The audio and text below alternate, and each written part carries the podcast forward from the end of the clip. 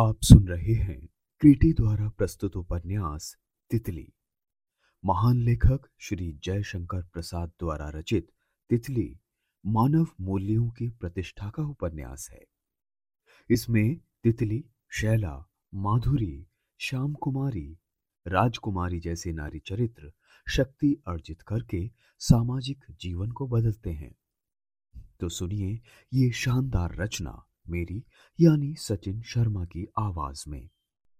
खंड चार, भाग तीन।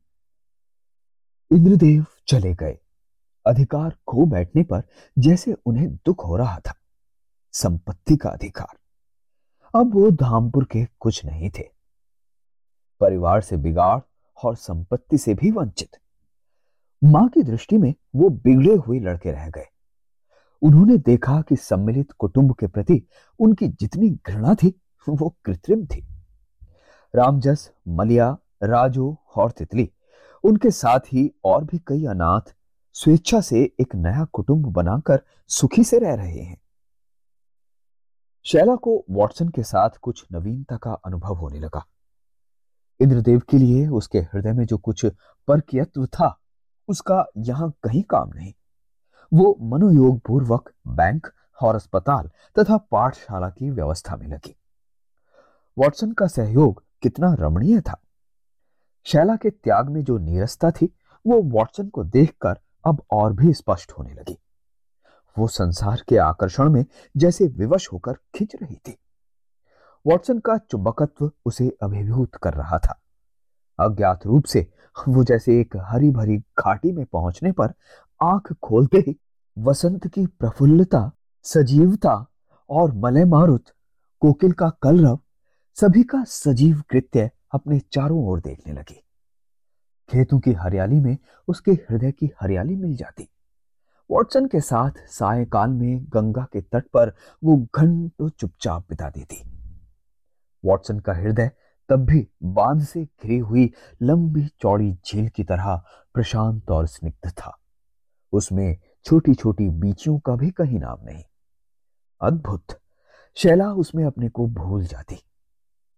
इंद्रदेव धीरे धीरे भूल चले थे। रात की डाक से नंदरानी का एक पत्र शैला को मिला।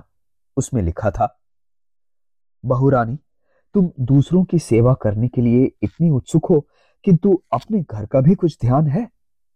मैं समझती हूँ कि तुम्हारे देश में स्वतंत्रता के नाम पर बहुत सा मिथ्या प्रदर्शन भी होता है। क्या तुम इस वातावरण में उसे भूल नहीं सकी हो? यदि नहीं तो मैं उसे तुम्हारा सौभाग्य कैसे कहूँ? मैं तो जानती हूँ कि स्त्री स्त्री ही रहेगी। कठिन पीड़ा से उद्विग्न होकर आज का स्त्री समाज जो करने जा रहा है, वो क्या वास्तविक है? वो तो विद्रोह है सुधार के लिए। इतनी उद्दंडता ठीक नहीं। तुम इंद्रदेव के स्नेही हृदय में ठेस न पहुंचाओगी, ऐसा तो मुझे विश्वास है। पर जब से वो धामपुर से लौट आए हैं, उदास रहते हैं। कारण क्या है? तुम कुछ सोचने का कष्ट करोगी? हाँ एक बात और है, तुम्हारी सास अपनी अंतिम सांसों को गिन रही है। क्या तुम एक बार इंद्रदेव के साथ उनके पास न जा सकोगी?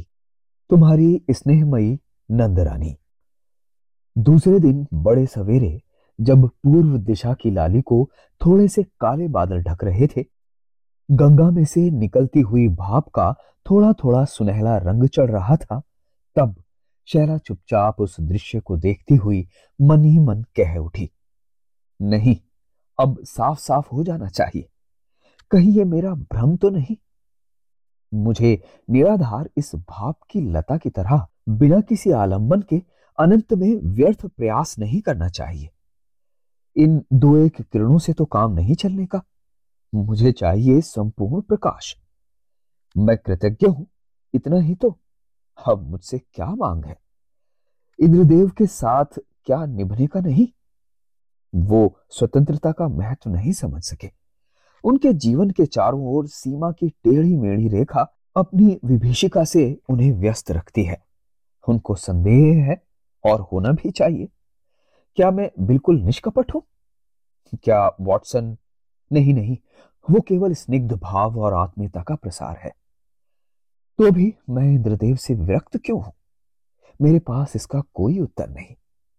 इतने थोड़े से समय में यह परिवर्तन। मैंने इंद्रदेव के समीप होने के लिए जितना प्रयास किया था, जितनी साधना की थी, वो सब क्या ऊपरी थी? और वॉटसन फिर वही वॉटसन। उसने झल्लाकर दूसरी ओर मुँह फेर लिया।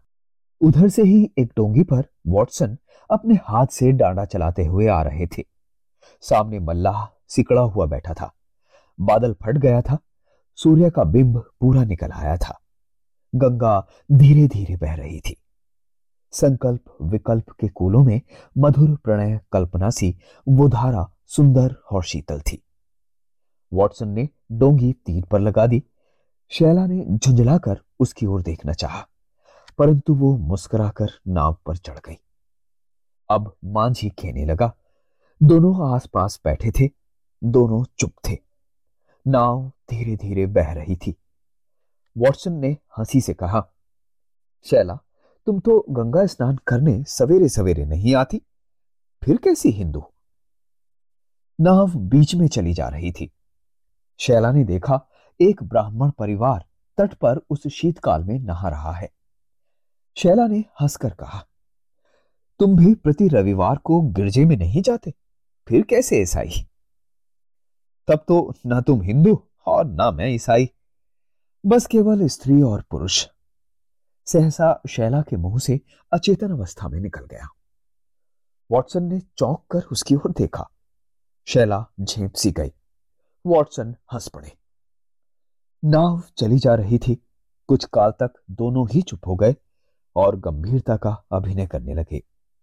फिर ठहर कर वॉटसन ने कहा, मैं मित्र की तरह एक बात पूछना चाहता हूँ, शैला। तुम बुरा तो ना मानोगी? पूछो ना, क्या है? तुम इस विवाह से सुखी हो? अरे मैंने कहा संतुष्ट हो ना। शैला ने दीनता से वॉटसन को देखा। उसके हृदय में जो सूनापन था, वही अट्टहास कर उठा। वॉटसन ने सांत्वना के स्वर से कहा, शैला, तुमने भूल की है तो उसका प्रतिकार भी है। मैं समझता हूँ कि तुमने अपने ब्याह की रजिस्ट्री सिविल मैरिज के अनुसार अवश्य करा ली होगी। शैला को जैसे थप्पड़ लगा। वॉटसन के प्रश्न में जो गूढ़ रहस्य था, वो भयानक होकर शैला के सामने मूर्तिमान हो गया। उसने दोनों हाथों से अपना मुँह छिपा लिया। उसने कहा, वॉटसन, मुझे क्षमा करोगे? स्त्रियों को सब जगह ऐसी ही बाधाएँ होंगी। क्या तुम उनकी दुर्बलता को सहानुभूति से नहीं देख सकोगे? इसीलिए मैं आज तक अविवाहित हूँ। संभव है कि जीवन भर ऐसा ही रहूँ। मुझसे ये अत्याचार ना हो सकेगा। हाँ, कदापि नहीं। शैला का स्वप्न भंग हो चला। उसने जैसे आँख खोलकर बंद कमरे में अपने चारों ओर अंधेरा ही पाया। वो कंपित हो उठी। किंतु वॉटसन अचल थे। उनका निर्विकार हृदय शांत और स्मृतिपूर्ण था। शैला निर्वलंब हो गई। शैला के मन में ग्लानी हुई। वो सोचने लगी, घृणा। हाँ, वास्तव में वो मुझसे घृणा करता है। ये कुलीन और मैं दरिद्र बालिका। इस पर भी एक हिंदू से ब्याह कर चुकी हूँ। और मेरा पिता जेल जीवन बिता रहा है। तब ये इतनी ममता क्यों दिखाता है? दया दया ही तो किंतु इसे मुझ पर दया करने का क्या अधिकार है? उसने उद्विग्न होकर कहा, अब उतरना चाहिए। वॉटसन ने मल्लाह को नाव को तट से लगा देने की आज्ञा दी।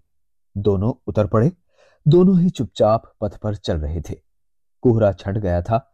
सूर्य की उज्जवल किरणें चारों ओर नाच रही थी। वो ग्राम का जन शून्य प्रांत अपनी प्राकृतिक शोभा से अविचल था। ठीक वॉटसन के हृदय की तरह घूमते फिरते वो दोनों बंजरिया में जा पहुँचे। वहाँ उत्साह और कर्मण्यता थी। सब काम तीव्र गति से चल रहे थे। खेत की टूटी हुई मेढ़ पर मिट्टी चढ़ाई जा रही थी। कहीं पेड़ रोपे जा रहे थे। आवा फूकने के लिए ईंधन इकट्ठा हो गया था। पाठशाला की खपरेल में लड़कियों का कोलाहल सुनाई पड़ता था। शैला रुकी। वॉटसन ने कहा तो मैं चलता हूँ। तुम ठहर कर आना। मुझे बहुत सा काम निपटाना है। वो चले गए और शैला चुपचाप जाकर तितली के पास एक मोड़े पर बैठ गई। तितली ने शीघ्रता से पाठ समाप्त कराकर लड़कियों को कुछ लिखने का काम दिया। और शैला का हाथ पकड़कर दूसरी ओर चली। अभी वो भट्टे के पास ही पहुँची थी कि उसे दूर से आते हुए एक मनुष्य को देखकर रुक जाना पड़ा। वो कुछ पहचाना सा मालूम पड़ता था। शैला भी उसे देखने लगी। शैला ने कहा, अरे, ये तो रामदीन है। रामदीन ने पास आकर नमस्कार किया। तब जैसे सावधान होकर तितली ने पूछा, रामदीन, तू जेल से छूट आया? जेल से छूटकर लोग घर लौट आते हैं, इस विश्वास में आशा और सांत्वना थी। तितली का हृदय भर आया था। रामदीन ने कहा, मैं तो कलकत्ता से आ रहा हूँ। चुनार से तो मैं छोड़ दिया गया था। वहाँ मैं अपने मन से रहता था। रिफॉर्मेटरी का कुछ काम करता था। खाने को मिलता था। वहीं पड़ा था। मधुबन बाबू से एक दिन भेंट हो गई। वो कलकत्ता जा रहे थे। उन्हीं के संग मैं भी चला गया था। तितली की आँखों में जल नहीं आया और ना ही उसकी बाणी कांपने लगी। उसने पूछा तो क्या तू भी उनके साथ ही रहा? हाँ, मैं वहाँ रिक्शा खींचता था। फिर मधुबन बाबू के जेल जाने पर भी कुछ दिन रहा, पर बीरू से मेरी पटी नहीं। वो बड़ा ढोंगी और पाजी था, वो बड़ा मतलबी भी था। जब तक हम लोग उसको कमाकर कुछ देते थे, वो दादा की तरह मानता था, पर जब मधुमन बाबू ना रहे तो मुझसे टेढ़ा सीधा बर्ताव करने लगा। मैं भी छोड़कर चला आया। तितली को अभी संतोष नहीं हुआ। उसने पूछा, क्यों रे रामदीन सुना है तुम लोगों ने वहाँ पर भी डाका और चोरी का व्यवसाय आरंभ किया था। क्या यह सच है? रिक्शा खींचते खींचते हम लोगों की नस ढीली है गई। कहाँ का डाका और कहाँ की चोरी? अपना अपना भाग्य है। राह चलते भी कलंक लगता है। नहीं तो मधुबन बाबू ने वहाँ किया ही क्या? यहाँ जो कुछ हुआ हो, उसे तो मैं नहीं जानता। वहाँ पर तो हम लोग मेहनत मजूरी करके पेट भरते थे। तितली ने गर्व से शैला की ओर देखा। शैला ने पूछा, अब क्या करेगा रामदीन?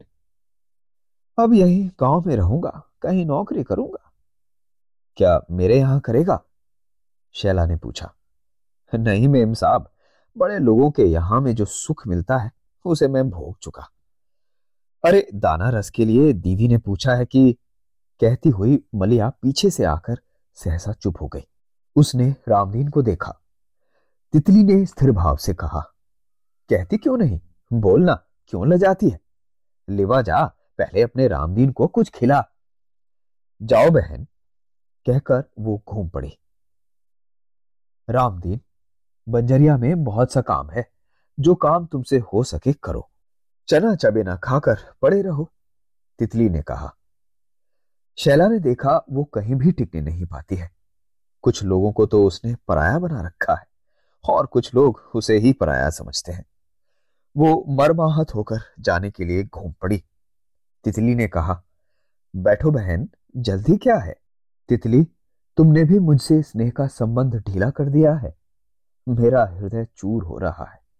न जाने क्यों मेरे मन में ऐसी भावना उठती है कि मुझे, मैं जैसी हूँ, उसी रूप में स्नेह करने के लिए कोई प्रस्तुत नहीं।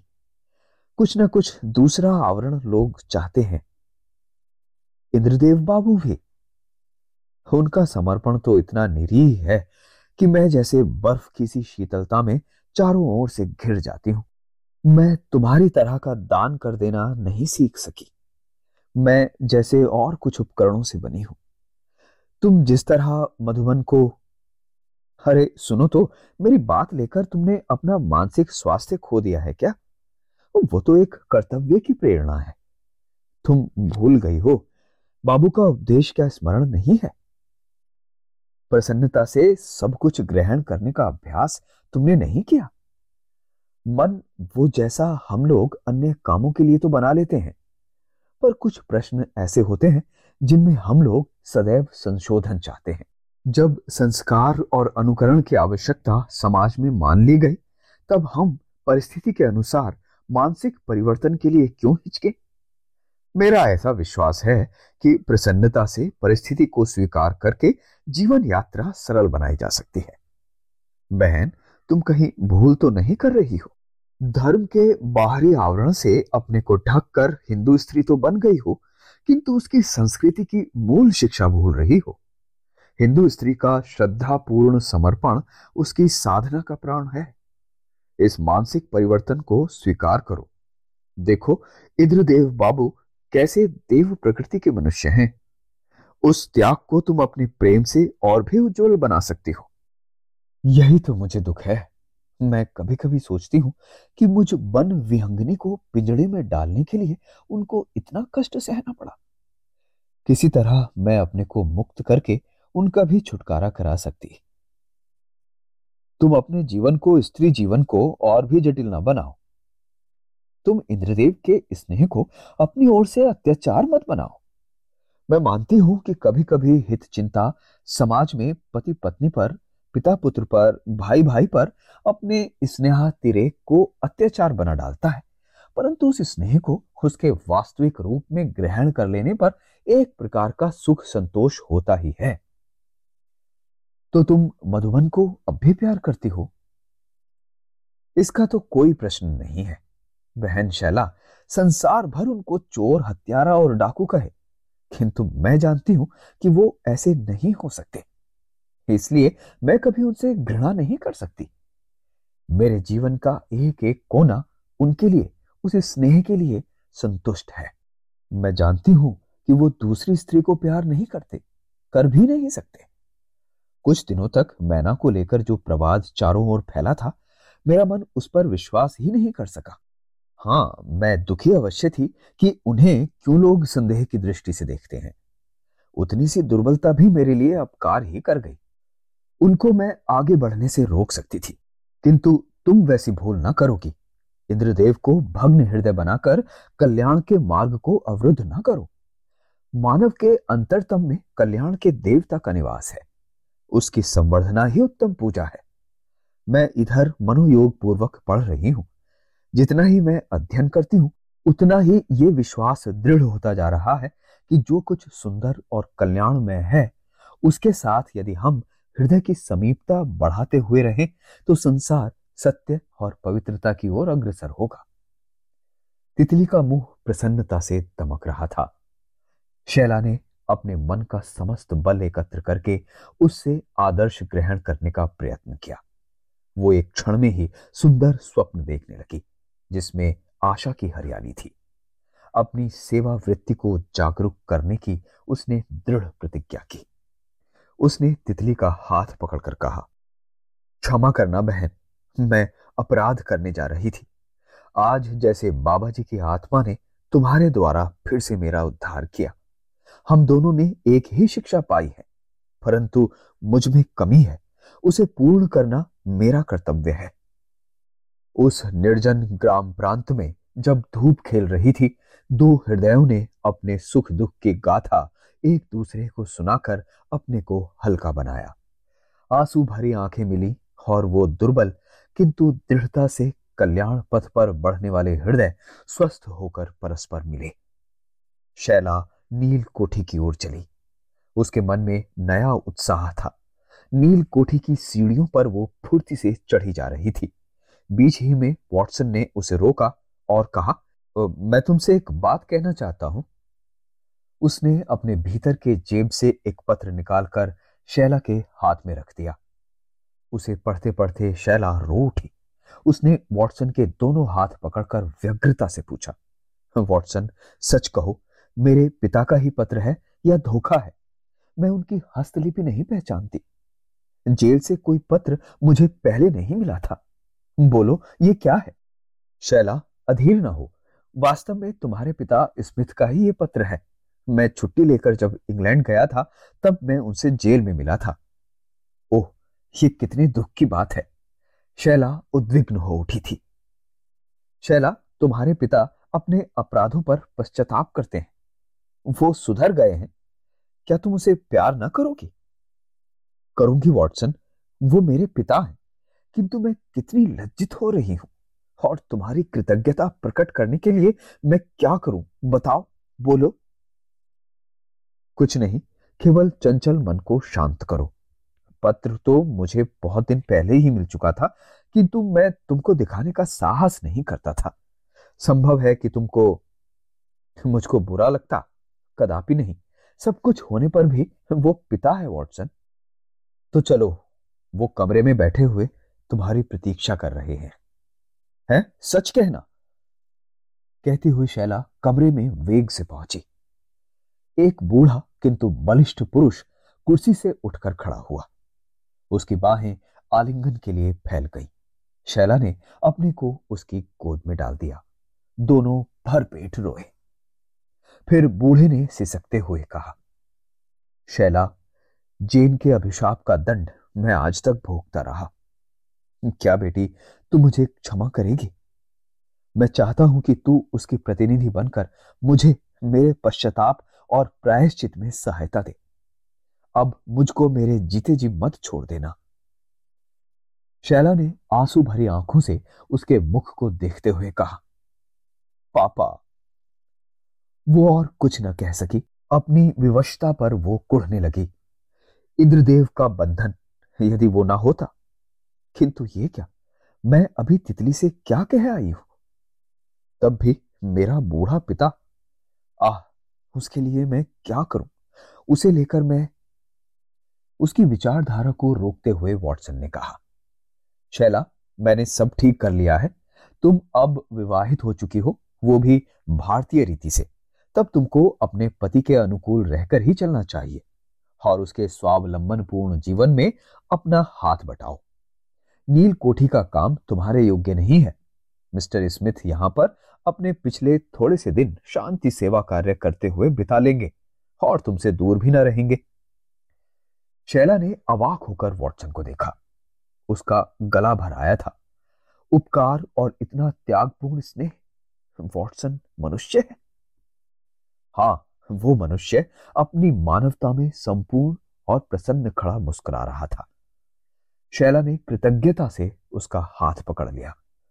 वॉटसन ने फिर कहा, मोटर खड़ी है, जाओ, अपनी मरती हुई सास का आशीर्वाद ले लो। जब तुम लौट आओगे, तब मैं यहाँ से जाऊँगा। तब तक मैं यहाँ के सब काम इन्हें समझा दूँगा।